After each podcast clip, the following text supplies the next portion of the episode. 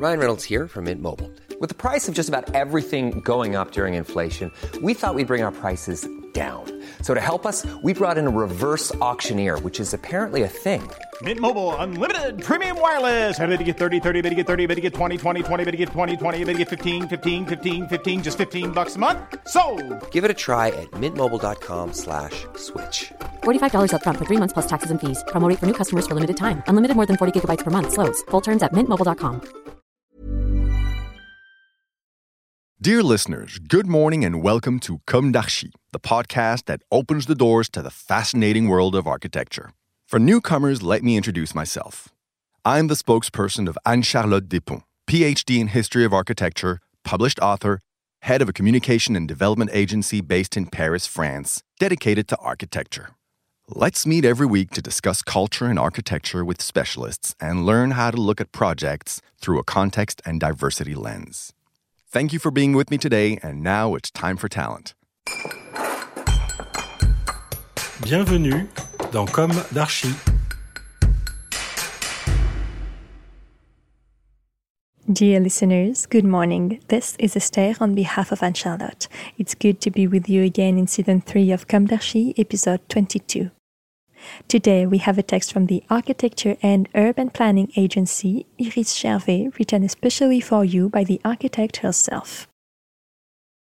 I am an architect and landscape designer.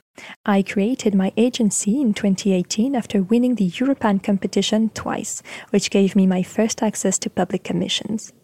I was thus able to launch my activity with urban and landscape projects on large coastal sites, and to initiate a project method that crosses scales from territorial strategies to the realization of public spaces or small architectures.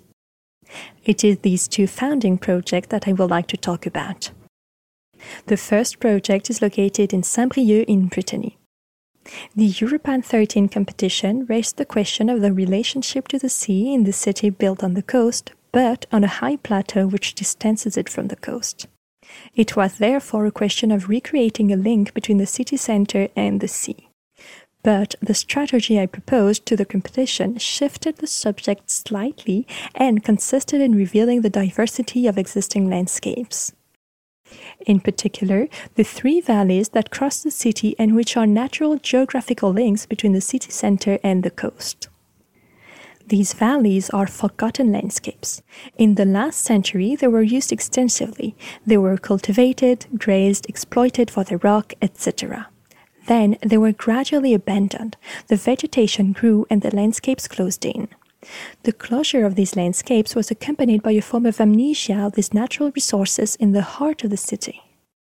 The project aimed above all to make these landscapes visible, thanks to the clearing of the hillsides, which will allow the inhabitants to reinvest them as spaces for walking, sport, leisure. The project is extremely sober since it is a question of revealing an existing geographical potential solely through clearing and the development of a few paths and furniture. However, its scope is very great in terms of well being for the inhabitants since it brings the great landscape back to the very heart of the dense city. A clearing plan was set up immediately after the competition with the city's services. The fact that I was interested in these valleys led me, in a second phase, to focus my attention on the three estuaries, which are a priori the places of privileged transition between land and sea. In reality, the three estuaries have been the subject of development since the 1960s, which has totally blocked the land sea relationship, and they have hosted programs that were not desired in the city center. An EDF site that has now fallow, a wastewater treatment plant, and a landfill site that has been reclaimed from the maritime domain. These activities have polluted the soil and increased the problems of water pollution in the bay, which generates green algae. I have described these sites as traffic giants, blocking the relationship between the upper valleys and the sea. The project proposed to open the three sites to the public, to make them more porous, and to develop them in such a way as to reveal their exceptional situation open to the Bay of Saint-Brieuc. The Europan competition revealed the major environmental issues raised by these sites. Following the competition, the city entrusted me with the task of producing a guide plan for the public spaces in the city center. The study perimeter was therefore narrowed down around the historic center while always seeking to create links with the valleys and the port. The study aimed to bring down the main principles of the territorial strategy to the scale of the town center, to guarantee coherence between the general ambitions and the developments carried out locally. The guide plan thus develops a landscape charter for the future development of public spaces, and in particular the numerous public squares in the city center, which are mainly occupied by parking areas. Today, we are carrying out the development of public spaces at the foot of the cathedral, which will be the first concrete implementation of the guidelines given in the guide plan. The particularity of the site is that it is located at the lowest topographic point of the city center, in a basin which collects the rainwater of the whole historic center. It is a former swamp, and the water is still present under the square. One of the challenges of the project is to succeed in reconciling this infiltration and retention of rainwater with the uses of the square, particularly the weekly market. The client also wanted to make the presence of water visible. To do this, we did a very fine job of leveling. Successive plateaus set the scene for the topography of the site and guide the water towards a rain garden. This garden is therefore wetland that collects and stores rainwater and hosts typical wetland vegetation. A playful device allows you to listen to the underground water flowing under the square. Around the cathedral, the ground forms a large mineral carpet, which sets the scene for the monument and makes it possible to host the market and various events.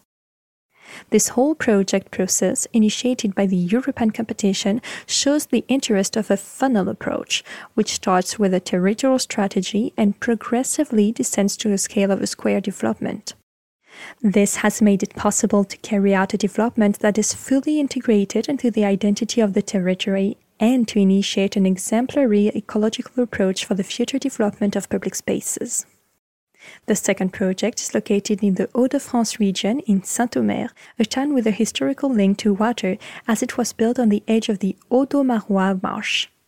The proximity of water resources has enabled the town to develop a market garden economy in the marsh since the Middle Ages, followed by an important textile, paper, and glass industry, which still exists today and constitutes an important employment area.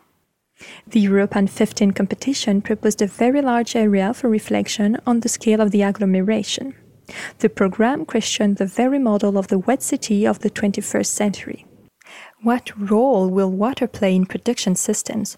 More generally, how can we recreate interfaces between city and water that benefit everyone, generate an economy for the territory, and bring well being to the inhabitants?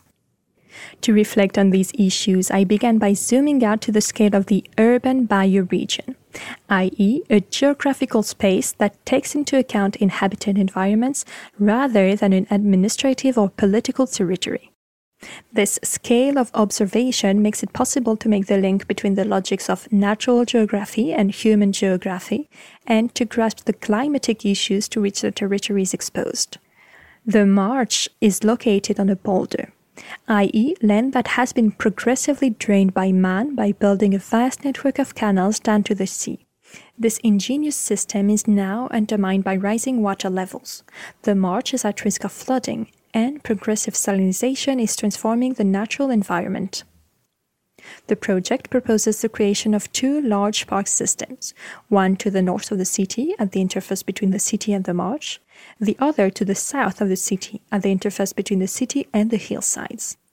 The first has been described as a hydroproductive park as it is a wetland park built around the canal which can be used as a flood expansion zone. This park therefore provides new resources for the city areas for leisure, sport, freshness, local agriculture, wood production, etc. But also protection in the event of flooding, since it will contain the excess water and prevent it from reaching inhabited areas. The second system of parks is developed along the Boulevard Vauban on the former fortifications of Saint Omer.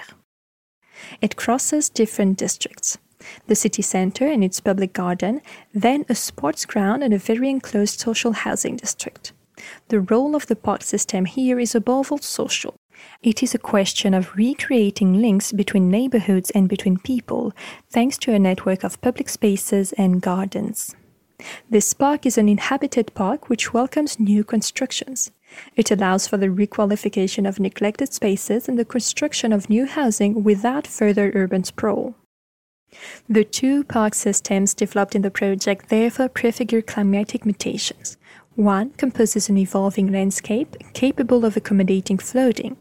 The other reveals the historical layout of the old fortifications and accommodates denser urban forms.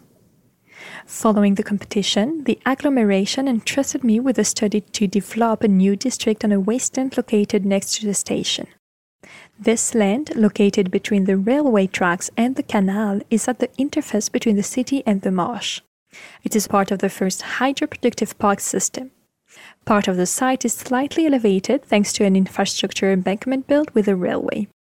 This area is above water and will be the site of a new bioclimatic residential and business district. The part of the site that could be flooded from time to time will be home to a public park with a skate park open to the banks of the canal. At the same time, we are currently conducting a study on the desalting of public spaces in the city center. This is another way of thinking about the place of water in the city, not from the angle of the risk of flooding, but from that of the climate in the city.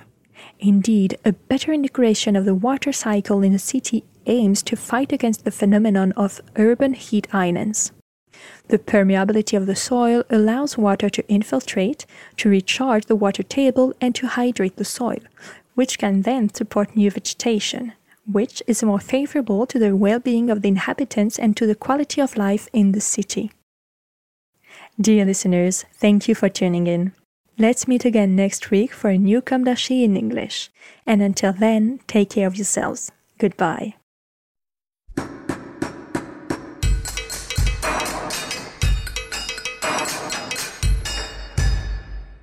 Thank you for listening. Don't forget to tune in to our previous content on Instagram at Com d'Archi Podcast. If you like it, make sure to promote the podcast by giving it five stars on Apple Podcast and adding a comment, or on any of your favorite podcast platforms. And don't forget to subscribe and listen to all of our episodes for free. See you soon, and until then, take care of yourself. Mom deserves the best, and there's no better place to shop for Mother's Day than Whole Foods Market. They're your destination for unbeatable savings, from premium gifts to show-stopping flowers and irresistible desserts. Start by saving 33% with Prime on all body care and candles. Then get a 15-stem bunch of tulips for just $9.99 each with Prime. Round out Mom's menu with festive rosé, irresistible berry chantilly cake, and more special treats. Come celebrate Mother's Day at Whole Foods Market